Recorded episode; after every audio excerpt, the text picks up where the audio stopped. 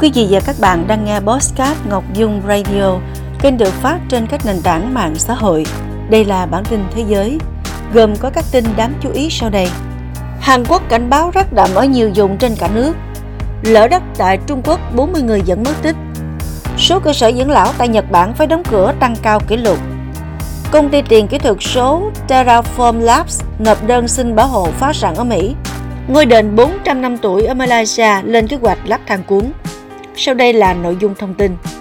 Thưa quý vị, ngày 21 tháng 1, Hàn Quốc ban hành cảnh báo rét đậm bao trùm vùng đô thị Seoul, một số khu vực ở tỉnh Gyeonggi và tỉnh Gangwon khi nhiệt độ được dự báo giảm mạnh trong hai ngày tới.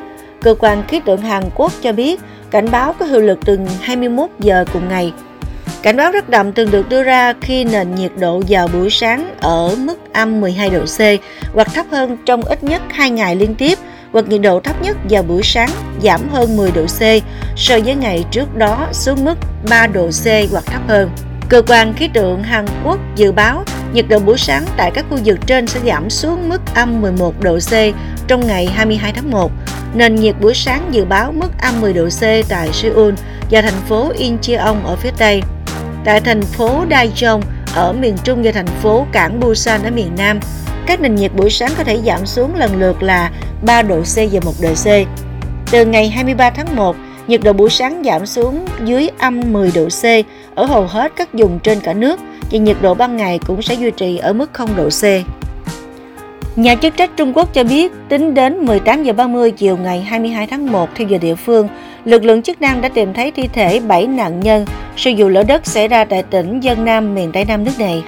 Theo cơ quan ứng phó thiên tai địa phương, vụ lở đất xảy ra tại làng Lian thuộc thành phố Chiêu Thông vào khoảng 6 giờ sáng cùng ngày, vùi lấp 47 người, chung vùi 18 nhà cửa.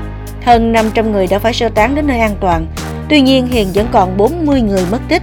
Nhà chức trách đang tiếp tục xác minh nguyên nhân gây lở đất. Chiều cùng ngày, đài truyền hình nhà nước CCTV đưa tin lực lượng cứu hộ đã giải cứu được 4 người, song chưa rõ tình trạng của những người này. Nhà chức trách Trung Quốc đã huy động gần 1.000 nhân viên cứu hộ và gần 200 phương tiện và thiết bị đến hiện trường. Trước đó, Chủ tịch Tập Cận Bình đã chỉ đạo các đơn vị chức năng huy động tổng lực thực hiện các nỗ lực cứu hộ tại khu vực chịu ảnh hưởng do lở đất, giảm tối đa thương vong, đồng thời chỉ thị nhanh chóng thực hiện các biện pháp hỗ trợ các gia đình có người thiệt mạng và sớm bố trí nơi ở ổn định cho những người bị ảnh hưởng. Thưa quý vị, lĩnh vực chăm sóc người cao tuổi tại Nhật Bản đang đối mặt với thách thức gia tăng khi số cơ sở cung cấp dịch vụ này phải đóng cửa đã tăng cao kỷ lục trong năm 2023. Theo kết quả khảo sát do công ty nghiên cứu Tokyo Shoko Research tiến hành, đã có 510 cơ sở cung cấp dịch vụ bảo trợ và chăm sóc người cao tuổi phải đóng cửa hoặc ngừng hoạt động trong năm 2023. Đây là con số cao nhất được ghi nhận kể từ khi cuộc khảo sát bắt đầu thực hiện năm 2010. Cũng theo thống kê, trong năm ngoái có 122 cơ sở bị phá sản, giảm 14,6% so với cùng kỳ nhưng vẫn ở mức cao thứ hai tính từ năm 2010. Trong số này, có 67 cơ sở cung cấp dịch vụ chăm sóc tại nhà. Nguyên nhân hàng đầu dẫn đến việc nhiều cơ sở dưỡng lão tại Nhật Bản bị phá sản là do cạnh tranh gay gắt với các cơ sở quy mô lớn, cộng với tình trạng thiếu lao động dẫn đến việc sụt giảm cả khách hàng và doanh số. Báo cáo của công ty Tokyo ngành chăm sóc người cao tuổi do dân số già quá và cạnh tranh nhân lực gay gắt với các ngành khác, đặc biệt là ngành kinh doanh ăn uống. Báo cáo nhận định những khó khăn hiện nay sẽ càng tăng lên và gây ra những trở ngại đáng kể. Công ty tiền kỹ thuật số Terraform Labs TFL có trụ sở tại Singapore đã nộp đơn xin bảo hộ phá sản theo chương 11 của luật bảo hộ phá sản Mỹ. TFL là công ty phát triển Terra US, đồng stablecoin, đồng tiền ổn định đã sụp đổ và gây trao đảo thị trường tiền kỹ thuật số năm 2022. Theo hồ sơ xin bảo hộ nộp lên tòa án phá sản bang Delaware, TFL báo cáo tài sản và nợ ước tính khoảng 100 đến 500 triệu đô la Mỹ. Công ty khẳng định sẽ hoàn thành các nghĩa vụ tài chính đối với nhân viên và nhà cung cấp phù hợp với những quy định trong chương 11 của luật bảo hộ phá sản Mỹ. Trong một tuyên bố, TFL cho biết việc nộp đơn xin bảo hộ phá sản sẽ cho phép công ty duy trì hoạt động kinh doanh trong khi giải quyết các thách thức pháp lý mà họ đang đối mặt. Trong đó có vụ kiện liên quan đến Ủy ban chứng khoán và sàn giao dịch của Mỹ.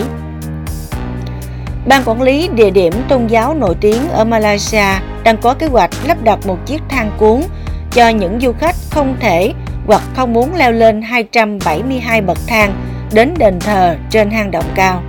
Động Batu là một trong những điểm thu hút khách du lịch nổi tiếng nhất của Malaysia. Nơi đây là một địa điểm tôn giáo cho những người theo đạo Hindu và là tâm điểm của lễ hội Thai Busam hàng năm. Nằm cách thủ đô Kuala Lumpur dài km về phía bắc, địa điểm này khoảng 400 triệu năm tuổi. Điểm độc đáo bắt mắt nhất của hang động này khiến du khách có thể dễ dàng nhận ra là những bậc thang cầu dòng cao chót vót dẫn thẳng đứng từ cửa động xuống mặt đất. Để đến được ngôi đền nằm trong hang đá vôi trên đỉnh, du khách phải leo 272 bậc thang. Người phát ngôn của Ủy ban quản lý khu vực đã phát biểu trong cuộc họp báo hôm 19 tháng 1 rằng việc bổ sung thêm một thang cuốn sẽ làm cho địa điểm này dễ tiếp cận hơn. Chủ tịch Ủy ban đền thờ cho biết, chúng tôi hy vọng chính phủ sẽ hỗ trợ chúng tôi, vì thang cuốn này sẽ giúp ích nhiều cho những người khuyết tật và người già không thể leo lên các bậc thang để đến được ngôi đền chính.